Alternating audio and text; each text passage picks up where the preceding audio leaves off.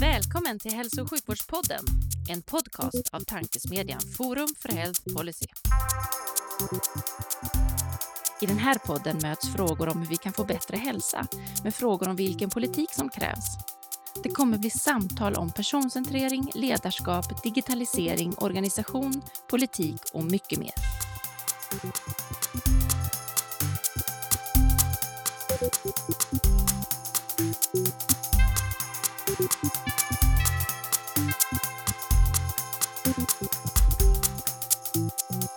Hej och välkomna till ännu ett avsnitt av Hälso och sjukvårdspodden, tankesmedjan Forum för Health Policies podcast där vi diskuterar de stora frågorna inom hälso och sjukvård, initierade personer från densamma. Jag heter Magnus Lejelöw och arbetar till vardags för Colivia men även ambassadör för Forum för Health Policy. Och vid min sida idag har jag en före detta fotbollsspelare som idag är ett av de lysande namnen på preventions och folkhälsohimlen i Sverige. Varmt välkommen Elin Ekblom Back. Tack så jättemycket. Tack. Hur är läget en fredag som denna? Jo, men det är fredag, eller hur? Det finns massa möjligheter att få snart gå ut i den här härliga svenska naturen och röra lite på sig. Det längtar jag efter. Det har varit många och långa möten framför datorn faktiskt idag. Så, ja. mm, det ja, men vad skönt. Då, då avslutar vi med ett långt möte till då och sen så Nej. har du chansen att göra det. Nej, men det här är något annat. Här får man ju prata och fundera och ja, ja prata om sånt som jag tycker är roligt och intressant. Ja, men vad skönt. Och, och något som jag tycker är roligt är att säga lite om framtiden. Så jag tänkte börja med att fråga dig, hur, hur tror du att svensk hälso och sjukvård ser ut 2040? Ja, jag är optimist. Eh, så jag ja. tror att man har förstått att eh, hälso och sjukvården måste anpassas efter hur behovet ser ut idag. Att inte vara bara reaktiv utan även jobba och verka preventivt. Och det kommer inte gå genom att försöka, tror jag, lägga på ytterligare krav, måsten, arbetsuppgifter på befintlig personal, alltså det vill säga de som idag gör ett fantastiskt jobb för att mm. försöka hjälpa människor som har, redan har blivit sjuka. Utan jag tror att man behöver bygga om det så att det finns en, minst en profession eller så som faktiskt kan jobba bara preventivt, men i samverkan tillsammans helt enkelt. Så lika lätt som en läkare eller en, en sjuksyster ska kunna förskriva eh, blodprovstagning två dörrar bort så ska man kunna skicka en förskrivning för att få stöd med hälsosamt beteende, levnadsvaneförändring till en dörren till höger istället, där det sitter en duktig person som bara jobbar med det helt enkelt. Bra. Det, eh, tror eller hoppas du, eller både och kanske? På eh, jag hoppas. Jag tror inte att det har kommit så långt. Det tror jag inte. Eh, men snart kan man ju inte blunda för det här. Eh, inte bara kunskapen, utan det kommer, om inte nu redan är en Twitch där vi bygger ännu djupare hälsoklyftor, inte bara i hälsa, utan vem som kanske får vården. Och det är ju mm. då ekonomiska incitament jag pratar om. Och kan vi mer och mer visa på via forskning och liknande hur mycket det här faktiskt kostar att folk är sjuka och blir sjuka och hur mycket man faktiskt kan tjäna på att se till att folk inte blir sjuka eller i alla fall inte blir sjukare så måste man någon gång lyssna för det är ju till sist och syvende det man, det man lyssnar i, de, men lyssnar med och för de som bestämmer, det vill säga ekonomin. Så, äh, jag hoppas, jag tror inte riktigt att vi är där, men någonstans på väg i alla fall är vi där. Mm. Ja, för det är verkligen stora skillnader. Jag bor granne med Maj-Lis Selenius Mm -hmm. Och då Kul. har man ju liksom inget, ja, jag ska göra det. då har man ju liksom inget annat val, för då, då får man dåligt samvete om hur mycket hon och hennes man är ute och rör sig. De är ja, liksom ett par år äldre än vad jag är. Mm. Och så, så då blir det ännu mer, nu jag gillar att röra mig, men ändå. Det, det, mm. här, det finns, ju, det, det, det, finns ju klyftor där ute ändå.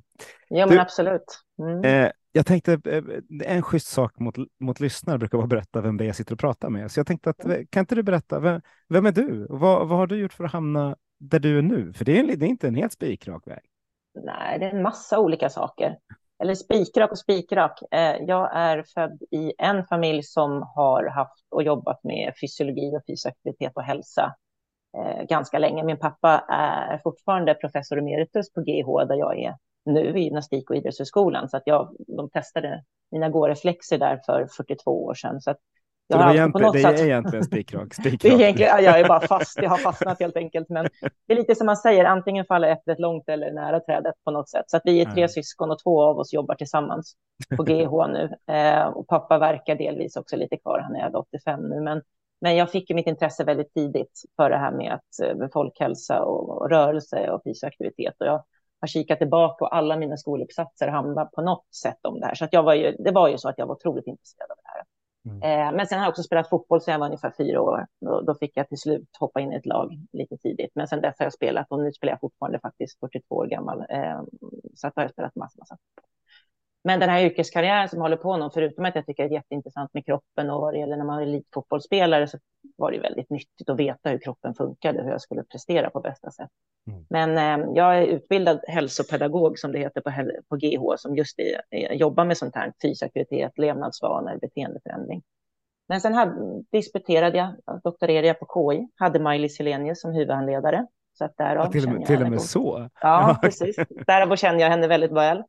Eh, och sen kom jag tillbaka till GH, blev lektor som det kallas, det vill säga att man undervisar och forskar och nu så är jag docent på GH och brinner oerhört mycket för de här frågorna eh, med fysisk aktivitet och prevention. Mm. Kul. Ja, jag, jag, pratade med eh, Peter Munka Rosensköld på mm. Sveriges företagshälsor. Han var med i den här podden för 45 avsnitt sedan och sa han, den du verkligen ska prata med är Elin. Hon har gjort en jättespännande studie om liksom hur viktigt det, hur arbetsplatsen är och vad, vad man kan ta med sig av det. Vad, kan, kan, du inte berätta? Det, jag, jag tänkte, det, det är inte den vanliga frågan jag brukar ställa, men det här lät så spännande så jag måste veta mer. Ja, men vad roligt att du säger det. Vi har precis fått ett, ett, stort... Alltså, vi forskare jobbar ju med anslag. Det är så vi finansierar vår... Det är ingen som sitter och betalar vad vi vill göra och tycker är roligt att titta på, utan man måste hela tiden söka pengar. Absolut. Har, vi har precis fått ett stort forskningsanslag från, från Forte, faktiskt tillsammans med just Peter Munka Rosensköld och Sveriges företagshälso, bland annat, som samverkansprojekt, där vi just ska titta på arbetsplatsen, arbetslivet eh, och hälsa där. Men bakgrunden till det är egentligen att jag, eh, jag tror att alla känner till att eh, eller alla känner, många känner till att man kan bli erbjuden en så kallad hälsoundersökning eller hälsoprofilbedömning av sin arbetsgivare om man är anställd någonstans. Och det är de här större företagshälsorna, Previa, Bonova bland annat, som, som gör dem, men även mindre företagshälsor. Men det kanske inte många vet är att den här eh, själva metoden, hälsoprofilbedömning, är en metod som är ursprungen ifrån två doktorsavhandlingar på 70-talet eh, och är standardiserad och utbildningen är standardiserad och informationen från de här hälsoprofilbedömningarna eh, landar i en central databas eh, som ägs av företagshälsorna och all GDPR om, omgärdar allt det mm. sånt där.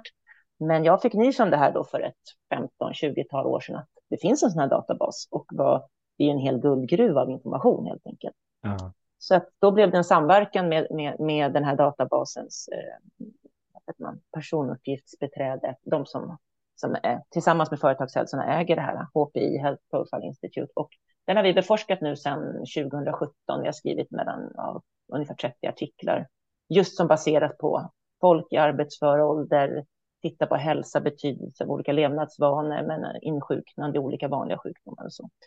Och då blir det naturligt in mot det här med arbetsplatsen som arena och vad kan vi göra och, och, och liksom till skillnad från fritiden där vi kanske har svårare att peka vad folk ska göra. Nu rör det mer, ät bättre, rök mindre. Det är svårt, men på arbetsplatsen kanske vi har en en möjlighet att, att stötta och hjälpa människor på ett annat sätt. Så det här projektet som jag nämnde nu, det, det är just det att vi ska faktiskt titta på det här, det här hälsotesterna eller hälsoprofilbedömningen som har gjorts under 30 år någonstans i och se alltså, vilka har det egentligen funkat för alltså, mm. och vilka har det inte funkat för och vilka har inte nåtts av det. Och det är det som är det mest intressanta, vi tittar på klyftor liksom. och försöka pinpointa vilka grupper som inte nås.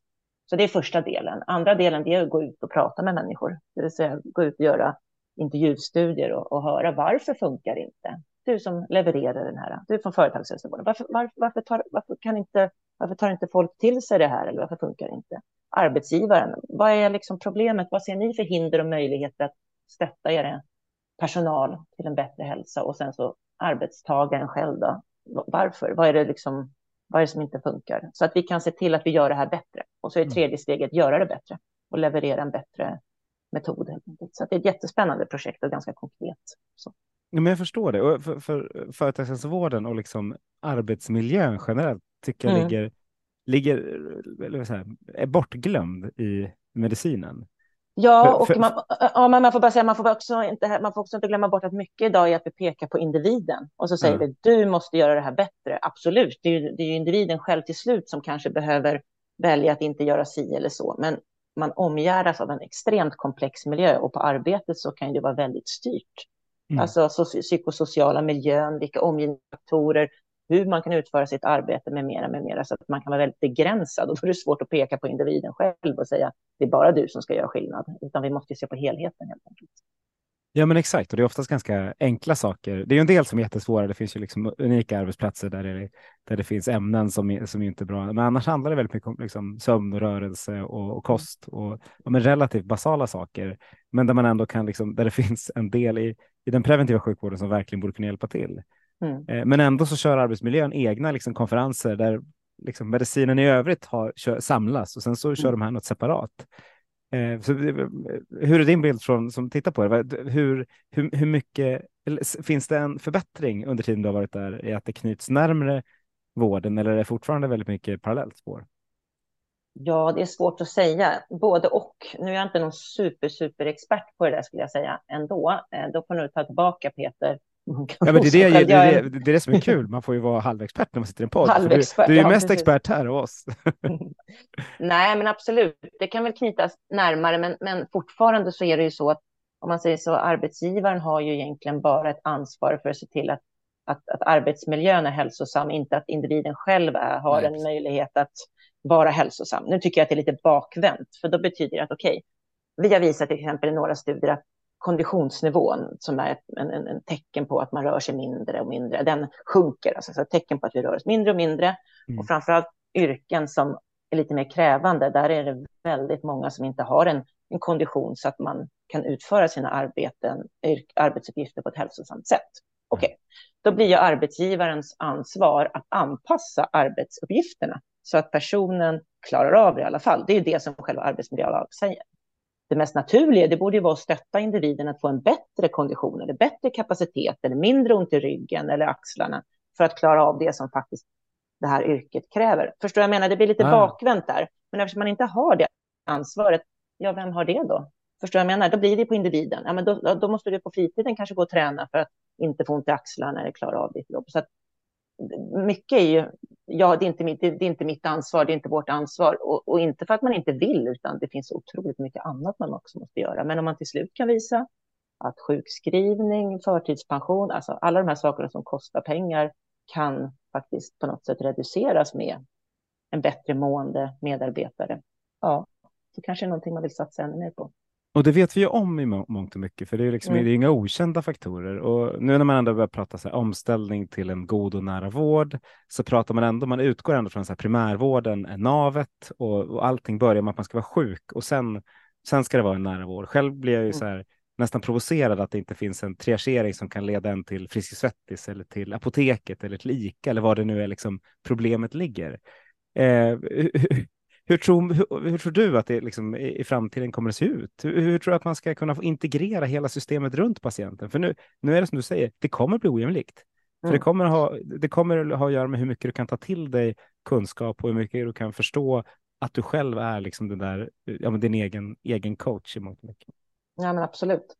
Nej, men jag, jag tror så här att jag tror att alltså, hälso och sjukvården är ju en extremt viktig inkörsport till det här, tänker jag. Att man, man brukar väl säga att ungefär hela befolkningen nås under ett år av hälso och sjukvården, typ, inte riktigt alla, men nästan alla har någon form av kontakt med hälso och sjukvården där det finns en möjlighet att, att prata med en individ, vare sig man söker för halsont eller pågående hjärtinfarkt eller vad som helst. Så, så, två, två, små, två små saker.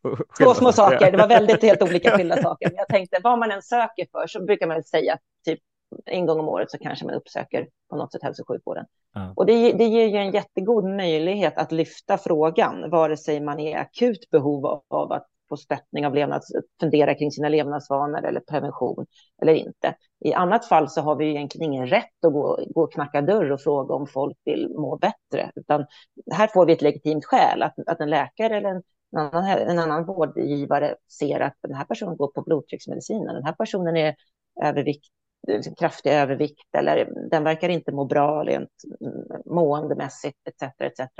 Så att, att där ställa frågan är ju jätteviktigt. Jag tror att det är en jätteinkörsport, men jag tror inte, precis som jag inledde, att det är läkaren eller den vårdgivaren som möter det akuta tillfället som sen ska göra jobbet, utan jag tror att det är där vi måste organisera oss runt omkring. Och till exempel kopplat till fysisk aktivitet så finns det något som kallas för fysisk aktivitet på recept, eh, där man då alltså kan få fysisk aktivitet på, förskrivet. Precis mm. från början så såg den blanketten likadan ut som medicinblanketten och man kunde till och med i vissa regioner gå och lösa in den på ett friskotek som var en, en lek med apotek. Liksom. Eh, och det, det, är något sånt jag tänker att man, man måste ju fånga upp individerna på något sätt. Arbetsplatsen är ett sätt, men alla är inte arbets, i arbetsför ålder eller alla är inte anställda eller alla nås inte av det. Så att det här skulle kunna vara ett annat alternativ, men strukturen runt där, hur vi fångar upp dem och vart man tar vägen. För det här faret är ju som sagt en jättefin grej av att man försöker belysa att det här är bra att du rör på dig. Men, men tänk dig att du aldrig har tränat eller rört på dig tidigare. Gympan i skolan var det värsta du visste och mm, så. Mm. Så står det där och så står det på lapp att du ska röra på dig mer enligt en viss intensitet ett par minuter. Alltså hur lätt är det att komma igång? Alltså det är ju jättesvårt. Mm. Eh, så att där behöver man ju en stöttning. Alltså, så att mycket av det som vi forskar på idag och mycket av de, vad säger man, eh, säger man företag och sånt som blommar upp idag, de har ju allt, oftast ett element av personlig stöttning eller med, liksom beteende, förändringsstöd, samtal liknande. Jag startade en så kallad livsstils eller lotsmottagning för tio år sedan är det väl nu. Jag, jag satt bredvid en allmänläkare som jobbar i Stockholms, centrala Stockholm och han sa att jag vill jättegärna skriva ut det här faret, men och så sa han allt det där, jag har inte tid och jag känner mig inte jättesäker på exakt vad jag ska säga och så, men jag kan skriva ut det. Men, men sen kommer det komma en massa frågor och sånt från patienterna, så att, kan inte jag bara skicka upp dem till ditt kontor så kan du prata med dem? Och då sa jag, nej, det går ju inte, jag kan ju inte ta emot alla. Men, sa jag, vi har ju en jättefin grupp som vi utbildar, alltså vi har en profession som kallas för hälsopedagoger. Vi utbildar dem, är sjukt duktiga på det här. Så att, vad fasiken, vi skapar en, en studentmottagning, precis som att du kan gå och klippa dig hos frisörhögskolan eller få hjälp mm. med ryggen på naprapathögskolan så kan du komma till oss och få hjälp med fysisk aktivitet, levnadsvanor och beteende. Så, så tio års tid nu så har vi alltså personer som har fått far i hälso och sjukvården kommer till våra studenter och får stöd under sex månader. Just för att de inte vet vad de ska göra med den här lappen och hur de ska ta det vidare. Eh, så att, men det, är ju, det här är ju ett initiativ från en högskola, från en virrig eh, lärare som jag, som tycker att det här är viktigt. Liksom. Det kan inte lösa hela samhällsproblematiken, utan det är ett exempel på hur det här kan funka. Och det här tror jag, sådana här liksom nätverk bör ju finnas mer, att det ska finnas, ja, hej, jag vill inte ha hjälp med att ta ett blodprov, jag vill ha hjälp med att få ordning på mina matvanor eller på hur jag rör mig. Eller något mm. Och, så, och, och, samtidigt, det som, det som jag blir så frustrerad över, eh, det är att liksom, alla vi springer runt med en telefon som vet exakt hur mycket du har rört dig. Eh, sen har vi rätt många av oss aktivitetsklockor också som ju liksom ännu mer kan visa. Eh, den signalen skulle man vilja gå till vården som liksom har koll. De, de behöver inte ta hand om datan om jag rör mig. Men om jag börjar liksom ha tendenser till att minska mitt rörande så, så borde det komma en signal som, som fångar upp, oavsett vem det nu är, om det är en hälsopedagog eller om det är mm. en primärvårdsläkare eller en, en, en, fysioterapeut, det spelar inte mig så stor roll, men någon borde fånga upp den. Hur, mm.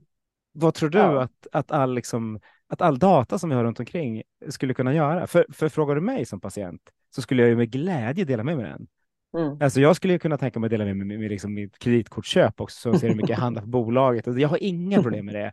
Eh, kanske, kanske att jag sticker ut åt, åt hållet delar med mig mycket, men jag tror att flera av oss skulle dela med sig information som kan göra att man själv liksom blir sedd och mår bättre.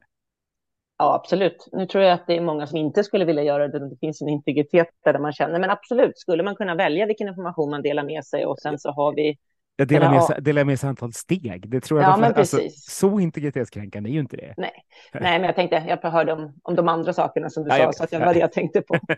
nej, men, nej, men jag tänker väl på kanske två saker. Ett, så, så till exempel, ett exempel på det är ju, det finns en, eh, om jag tror att det var en app, som en av mina kollegor på KI utvecklade för diabetespatienter, där de då eh, delade sina steg via, tror jag att det var en aktivitetsmätare, medan läkaren reggade långtidssockret och så kunde de liksom tillsammans titta på liksom aktivitetsmönstret, ja. långtidssockret parallellt i diskussionerna när de väl möttes. Det är en fantastiskt fin att liksom kanske ge illustrativt att se hur man kan påverka det där med aktivitet och diskutera det där. Så att absolut, när datan inte bara blir en, en självrapport, att jag säger att jo, jo, jo, jag rörde mig en timme förra veckan, utan man får vi jobbar ju mycket med så kallade accelerometrar och det är ungefär det är den tekniken du har i den här telefonen och mm. apparna, men där man väldigt fint kan få en, en, en objektiv liksom, kurva över hur mycket man har rört sig, precis som man får aktivitetsklockorna. Det gör vi i forskningen också. Jag tror att det är extremt bra feedback. Då kan man säga, men titta här, lördagar och söndagar, vad händer här? Liksom, så här det här rör ju jättemycket. Jo, men då har jag ju tid och liksom, mm. fast så mycket rör jag mig inte. Jo, men titta här, här har du ju massa aktivitet. Bara en sån sak att man uppmärksammar att man rör sig det blir en helt annan dialog. Så jag håller med dig i att det skulle kunna vara ett, ett bra alternativ. Men frågan är, jag tänker fortfarande det här med att, att många vill ju inte röra på sig. Alltså tycker inte att det är kul. Och, de tycker bara att det är pest och pina att röra på sig mer. Så att en sak som jag ofta brukar förespråka för de som inte är som kanske du eller jag eller någon annan som tycker det är ganska skönt att komma ut och röra sig oavsett om det är jobbigt eller om det är mittemellan eller ganska lågintensivt.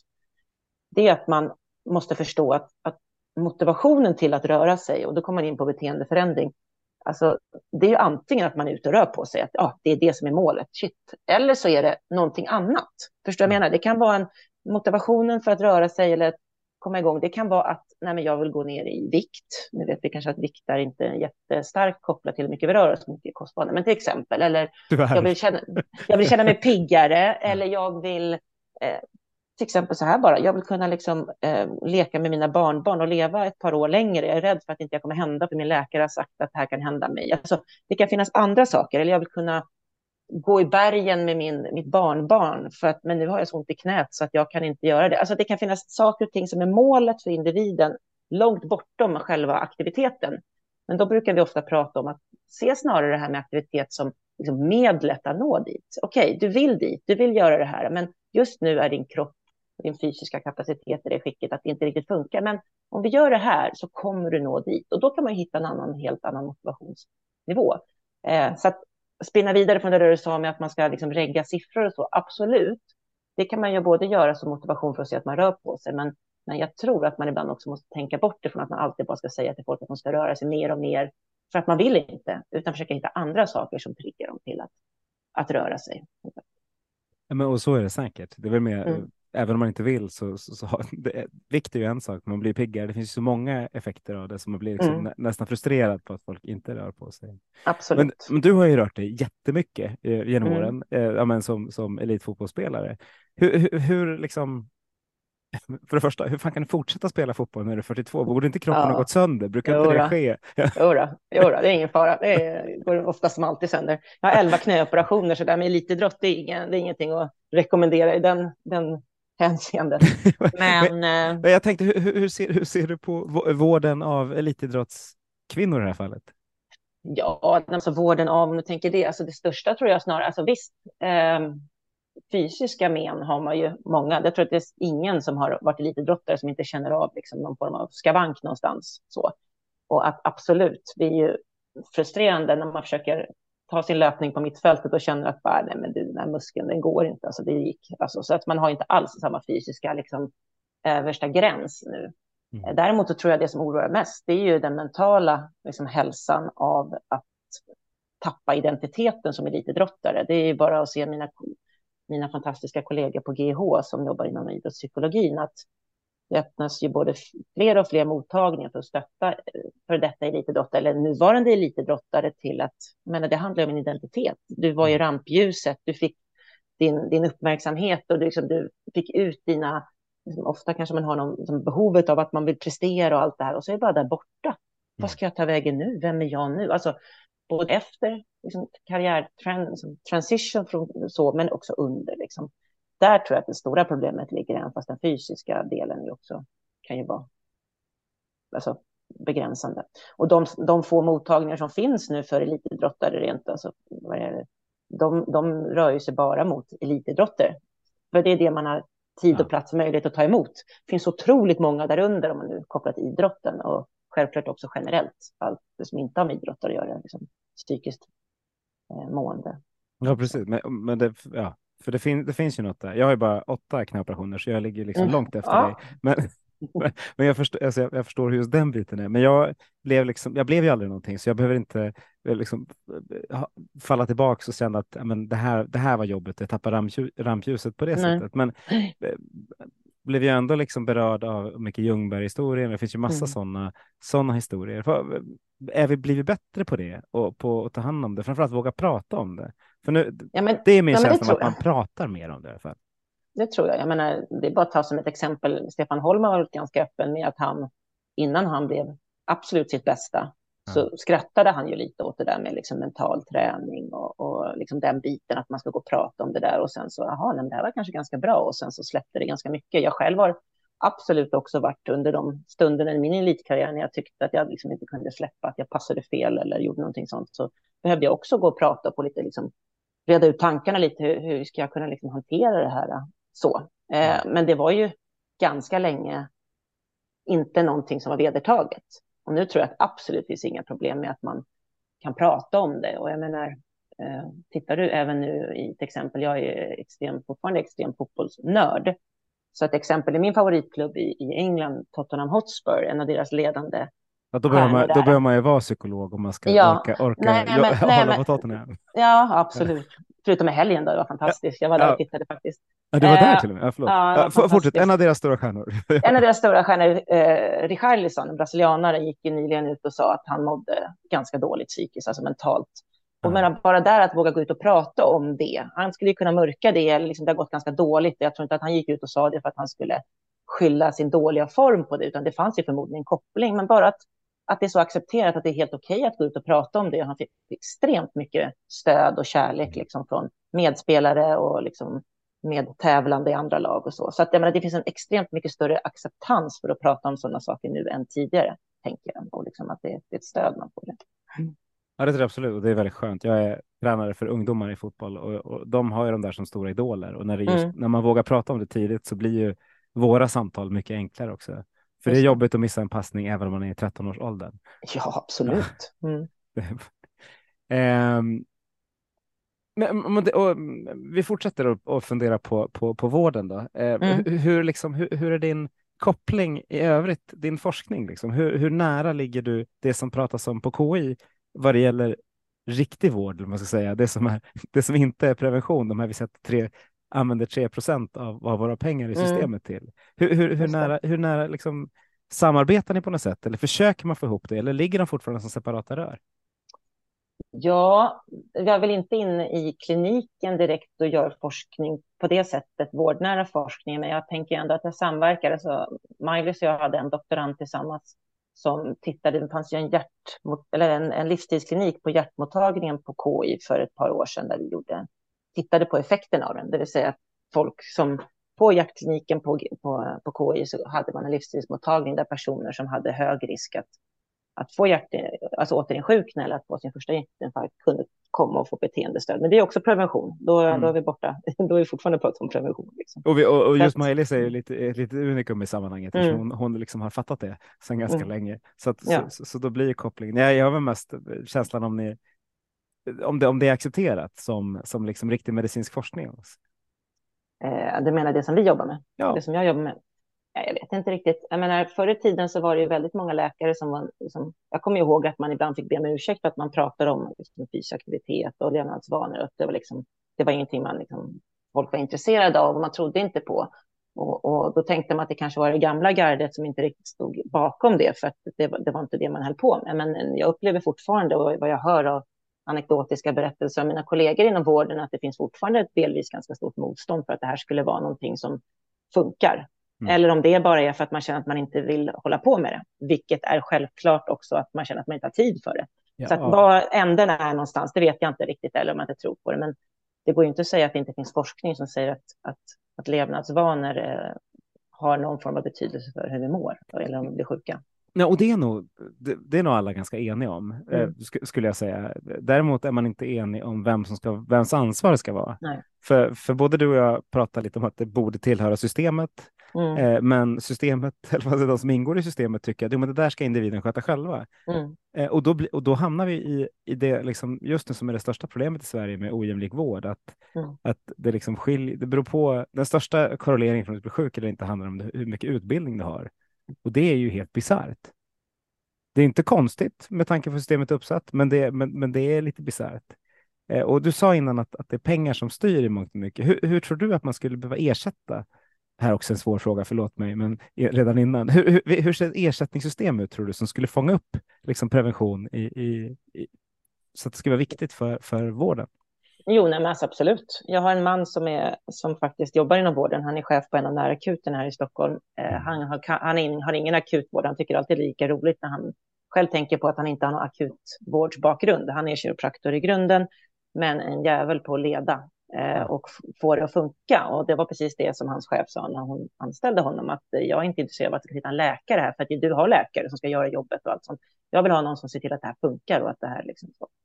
Så det är jättebra. Men jag hör ju dagligen när vi pratar om det här att det är såklart att man på en nära akut inte ska jobba preventivt, men när han pratar, det de gör, det styrs ju av vad de får ersättning för, vilka mm. typer av patienter som kommer in och hur man prioriterar och så. För det är så man måste jobba, man måste få det att gå runt liksom. Och det är ju generellt så i vården. Och det var väl så, du får väl rätta mig om jag har fel, men förr i tiden fick man väl ersättning om man mätte vikt och längd, typ, någon gång. Det har hänt, pengar. absolut. Det har varit en och, sån och då, sak. Med... Ja, och då jäklar tickar in vikt och längd och sen så så. Så att där måste man göra en avvägning, för jag tror till sist och syvende att man inte gör någonting om man inte får det, någon form av ersättning för det. Så att ska man få en slant för att man lyfter levnadsvanor? Och hur ska man bedöma om man har gjort det eller inte och vilken form och hej och hå liksom. Ja, det där är klurigt. För de system som, när vi pratar om system i världen som har, som har kommit längre så pratar vi om Nederländernas försäkringssystem mm. eller Kaiser Permanente i USA som, som liksom har, har hand om hela kedjan från, från skolålder eller från barnsben tills, de, tills patienterna dör. Och då överinvesterar man i, liksom, i ja, men framförallt ungdomsfetma är ju en sån sak som säger, ja, men det vet vi att det här kommer kosta pengar senare eh, och då kan vi då investera mer uppströms. Eh, och, och, samma sak i Nederländerna där de har fokus på försäkring så, så är det också en, liksom en vettig sak att investera tidigt. Eh, men vi, vi, har inget sådant system i Sverige, även om vi ju am, vi använder, det är ju statliga pengar, oavsett mm. om det är kommunen som har hand om skolorna eller om det är liksom mm. regionerna som har hand om sjukhusen och primärvården. Men mm. eftersom vi ersätter på olika, olika sätt så, så, blir vi inte riktigt lika starka där. Men alltså en, en jättekorkad fråga som jag inte är lika insatt som du, men de här systemen som du pratar om i Nederländerna och USA, är det till för försäkringstagare, de som har råd att ta det, eller en det kan inte vara en generell erbjuden Nej, variant? Nederländerna har ett, ett, har ett system som vi, det är bara att de har lagt in en försäkringskomponent i det.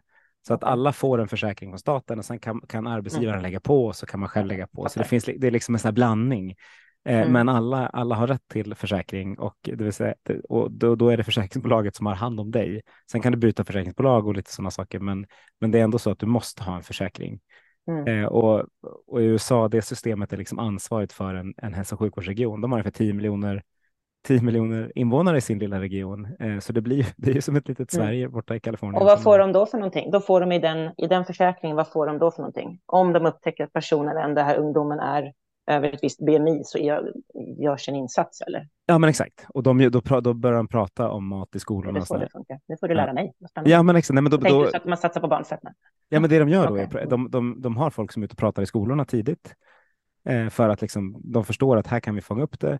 De ser till att de, okay, de som kostar mycket pengar är till exempel hemlösa. I, i, i USA då har, de, då har de byggt lägenheter för de här individerna så att de ska liksom fångas upp från det. För det var det som, som liksom drev kostnaden. Och då, då blir det, så här, det blir ett jättetydligt kostnadsincitament för att ta hand om, om patienterna i tid.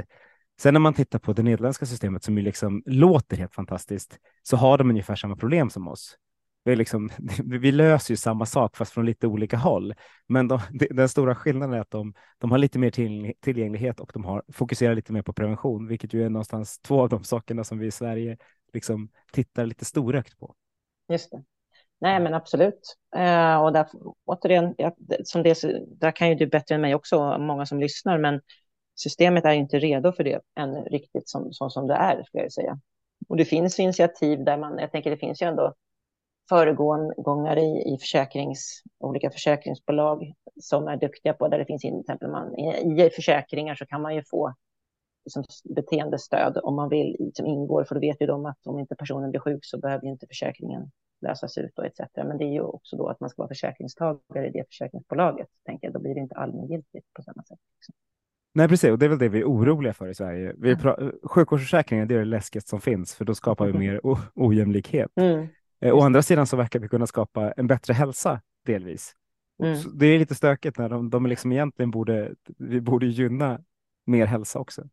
Ja, absolut. Nej, där är, det är klurigt, men jag tror fortfarande att alla liksom, tankar om att eh, man ska vara god och hjälpa alla och alla ska må bra och så där, det, det kommer alltid att överskuggas av de ekonomiska incitamenten. Det tror jag vi är ganska överens om, att det är där vi måste börja någonstans.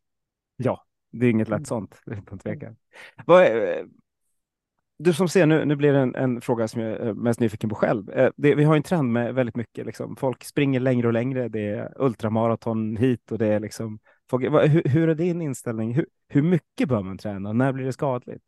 För, för, Oj, nu, ja. nu, fråga, frågan kommer för, för, för, för oss medelålders män, eftersom det var mm. jag som var intresserad. Men jag tänker generellt, så är det, är det liksom, tränar vi för mycket nu? Eller trä, liksom, är det, ja, var är, trend, är trenden positiv eller negativ? Ja, alltså det är väl lite olika delar i det hela skulle jag säga. Det vill säga, jag tror att vi den här, um, om man delar upp i, om man tänker sig att fysisk aktivitet eller rörelse är ju egentligen all muskelrörelse vi gör. Allt ifrån att du sitter och trummar med fingrarna nu när vi pratar till att du reser dig upp och du springer max. Då kan man, liksom, man kan dela upp det lite, att träning är ju den delen av när vi rör kroppen, när vi ofta har bestämt oss för att byta om och så går vi ut och så mm. springer vi en viss sträcka med en pulsklocka eller med ett lopp, om man säger så den delen, den liksom mängden människor som gör sånt är, nu har vi tyvärr bara självrapportdata, men den tror man är ungefär ganska samma. Eller att det är lite mer flashigt att man gör sånt nu och visar upp det lite mera. Däremot det man tror och det vi gör mindre av, väldigt mycket mindre av, det är det vi gör under vardagen. Det vill säga den här, allt annat däremellan har reducerats ganska kraftigt och vi sitter mycket mer under våra dagar. Så att det blir en polarisering. Så att totalt sett så kanske vi rör på oss mindre, men att träna och hålla på, det har ju blivit en klassgrej eller något väl i CV att jag har gjort den här äh, ultramaratonet och jag är då en uthållig person eller någonting sånt. Men effekten på kroppen, det är ju precis som jag pratat om, elitidrott, det, det, det är inte alls hälsosamt kan jag säga. Men, men, äh, men allt däremellan, från att inte göra någonting och börja röra på sig, är, där har vi den största hälsovinsten. Äh, så att om det är farligt, om vi springer för mycket, håller på för mycket, ja, det är en fin gräns. Det beror ju på vad för mycket betyder. Ehm, om du tänker i mängd så tror jag inte att vi tränar för mycket. Det finns en promille av befolkningen som håller på alltså tränar för mycket, eller procent av befolkningen som håller på att träna för mycket. De allra mesta personerna tränar lagom eller alldeles, alldeles för lite, eller rör sig alldeles för lite i det här mer pulshöjande som vi vill att man ska göra för att vi ska få den bästa hälsoeffekten. Så skulle mm. jag säga. Jag Men det finns. Fredrik Nyström som mm. sitter i Linköping, han, han försöker provocera lite och säga just att det är mm. farligt med maraton och farligt. han har ju rätt i sak mm. och samtidigt fel i sak. Så det blir ja, men alltså det har, det har ju med att göra. Jag har en, en vän som kom och han hade sprungit sånt där mega ultralopp. Jag vet inte hur långt han hade sprungit. Jag undrade om det var farligt för honom. Då sa jag så här, ja, hur mår knäna, hur mår höfterna, liksom alla sådana saker. Det är ju första grejen. Liksom. Jo, nej, men jag har inte så ont. Det går ganska bra. Och så här, men Alltså, ja, men jag, det, det, när, när du springer i sådana lopp, då, då, då, springer du ofta på ganska låg intensiv. Du, du ruschar ju inte de där milen. Liksom. Och gör du det någon gång då och då och återhämtar emellan, det är ju ingen jättestor fara om du inte liksom är sjuklig i bakgrunden, men det är absolut en individ, en individanpassning, en individuell varians. Mm. Så, om folk klarar av det eller inte. Men nu ska man få in den här vardagsmotionen då? För jag hade på mitt förra kontor så hade jag sådana gåband som jag mm. stod och det var helt fantastiskt. Man gick liksom tre kilometer i timmen medan jag stod och gjorde powerpoints och jobbade med Excel. Eh, och då kändes det som att jag kombinerade det bästa av två världar. Men omgivningen tyckte jag att även om det där var något vi hade skaffat till kontoret tyckte jag det var skitjobbigt när man hade så här dunkandet av skorna som gick hela tiden. Eh, hur ska man få in det där så att det blir liksom allmänt accepterat att vi har träningscyklar i konferensrummen och att eh, mm. det bara är ståbord och vad det nu kan vara? Ja, alltså först bara, hur tyckte du det funkade med övriga uppgifter? Jag, har, jag fick prova något sånt där någon gång. Jag tyckte att det var väldigt mäckigt att hålla på med liksom fin, fina saker, men jag kunde läsa kanske och prata och så. Men, men du tyckte det funkade bra att jobba i Excel? Gud, alltså, nej, men ja. jag, jag höll ju fokus på Excel och PowerPoint och vad det nu ska Jaha. vara. Jag tyckte det var helt, helt det blev det kom ett problem efter ungefär 65 minuter för mig, för då började jag bli svettig. Ah. Så då blev det liksom att, jag, att det var svårt och jag, så då fick man sluta. Men, men i övrigt så var det mm. absolut inga problem. Ja. Problemet var alla möten som gjorde att man fick gå bort från det där och göra ah, annat. Sen kan man fråga hur liksom ekologiskt hållbart det är eller miljövänligt det är och att det gåband som går liksom istället. Men det är man skulle fråga. säkert kunna hitta, hitta andra lösningar, tänker jag, ja, precis. precis. Nej, men alltså, det är ju det du säger. Alltså, Alltså, vi har ju fått en, en, en tanke om att sitta är det nya röka och att allt vi sitter är absolut livsfarligt.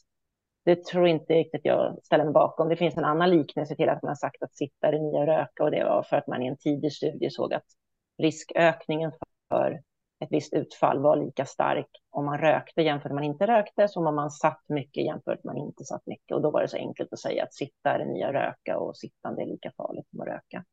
Jag skulle snarare säga att rökning är ju mer eller mindre, inte linjärt, men ganska starkt kopplat redan från, passiv, från att inte röka till att vara passiv rökare till att ha rökt och med ökad antal cigaretter man röker. Medan sittande kan man säga, där röra sig för lite, det är ju snarare en exponentiell kurva.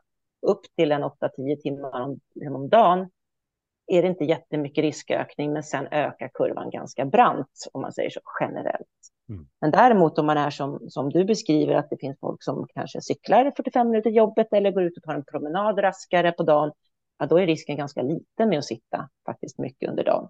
Eh, däremot det man försöker undvika det är att sitta kanske de här tio timmarna i sträck, utan det är därför man vill att folk ska liksom få in lite vardagsaktivitet. Så min fråga är om vi måste ha gåband och cyklar in i konferensrummen och, och liksom extrem tjata oss under de här timmarna när vi kanske vill sitta och jobba ner och koncentrera oss, utan kanske kan vi lösa det med att vi som nu, jag skulle kunna ha tagit den här, äh, min telefon eller någonting om jag inte vill att det skulle brusa och gått runt när jag har pratat med dig. Eller jag skulle kunna lösa det på andra sätt utan att vi känner oss stressade hela tiden, att det måste, får inte sitta någonting. Eh, men, men, men vardagsaktiviteten tror jag vi kan få in på så många olika sätt. Men det största hindret är nog snarare att vi känner att vi inte har, vi har tiden. För att jag menar, efter att ha jobbat, nej, men då ska det hända, då ska det göras, då ska den hämtas där, då ska jag göra det. Med, med, med. Det är det som är den stora boven. Så det liksom det enklaste sättet är ju att få in aktiviteten när man kanske ändå ska göra något annat. I det här fallet så var det ett exempel på att göra något annat. Du skulle ändå jobba vid datorn. Men jag tänker övrig tid också kan man fundera på. Är det någon gång när jag kanske ska göra något annat så kan jag lika gärna ta mig dit fots eller jag kan göra det manuellt eller liknande.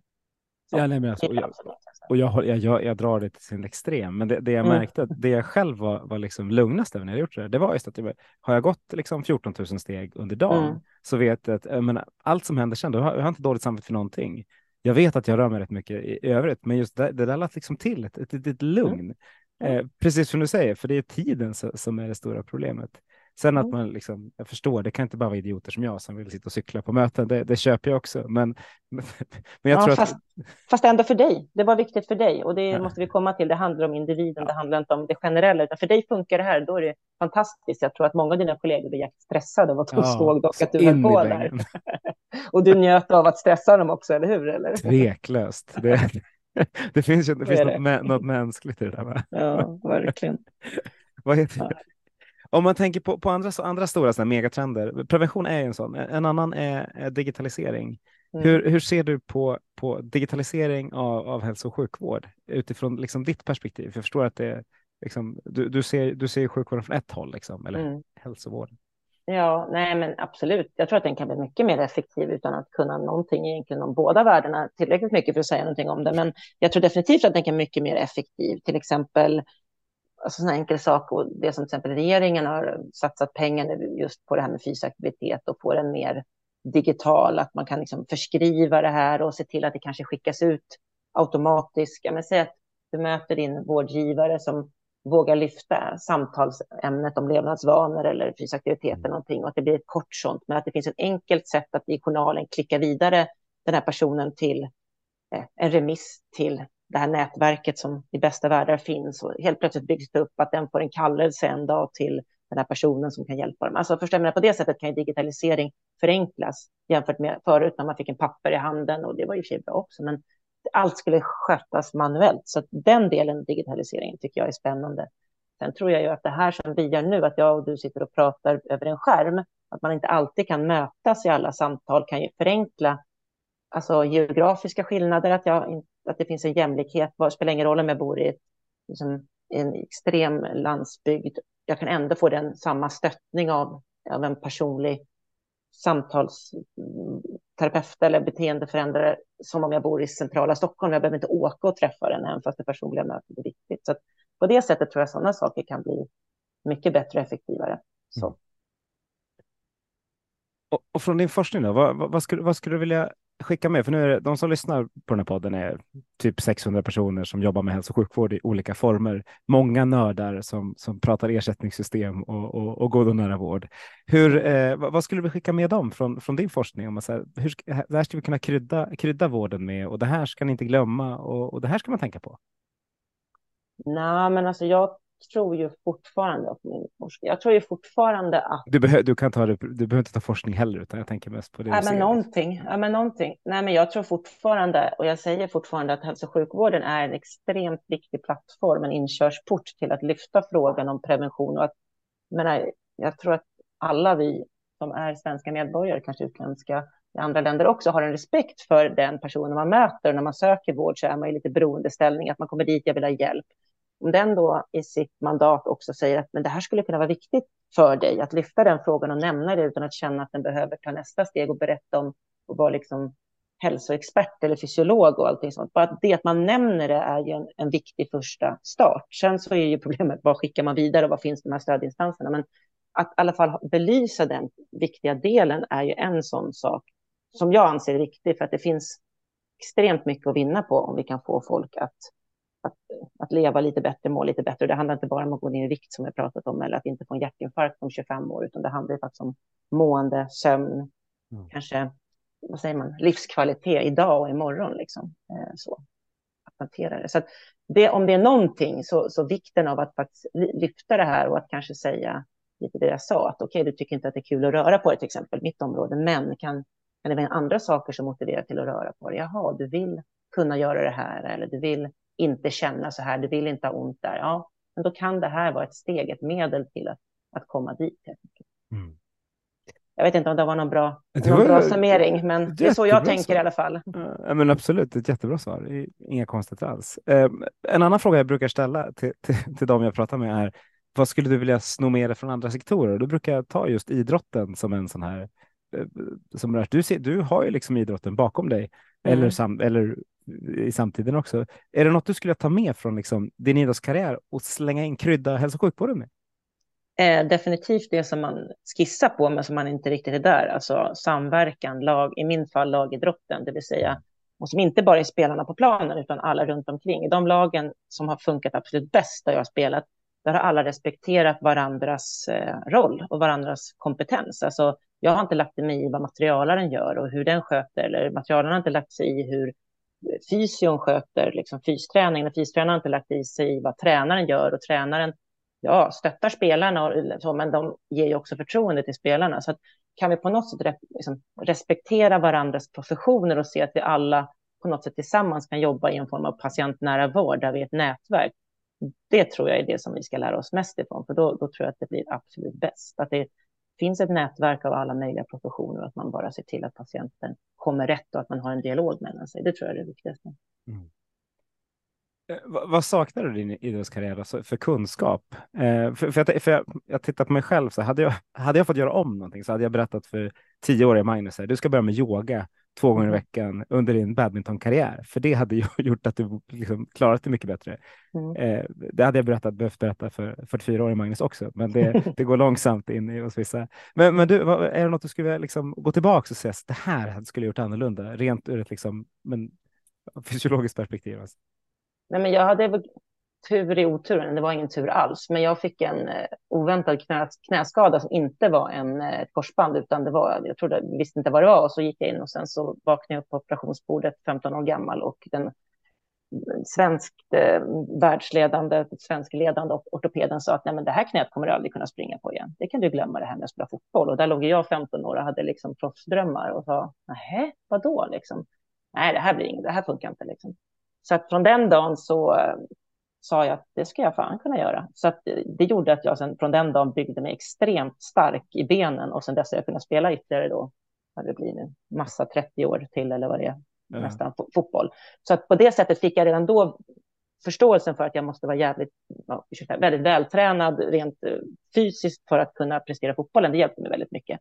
Men rent mentalt tror jag att jag skulle vilja ha haft bättre stöttning, eh, även fast jag själv kanske tycker att jag kan klara av vissa bitar. Men jag skulle nog ha, ha redan tidigare velat kunna våga fråga när jag tyckte att det var jobbigt. Mm. Det du säger, en 13-åring som tycker det är jobbigt att passa en passning fel eller duger jag och det, liksom att, att våga lyfta de frågorna redan som ung.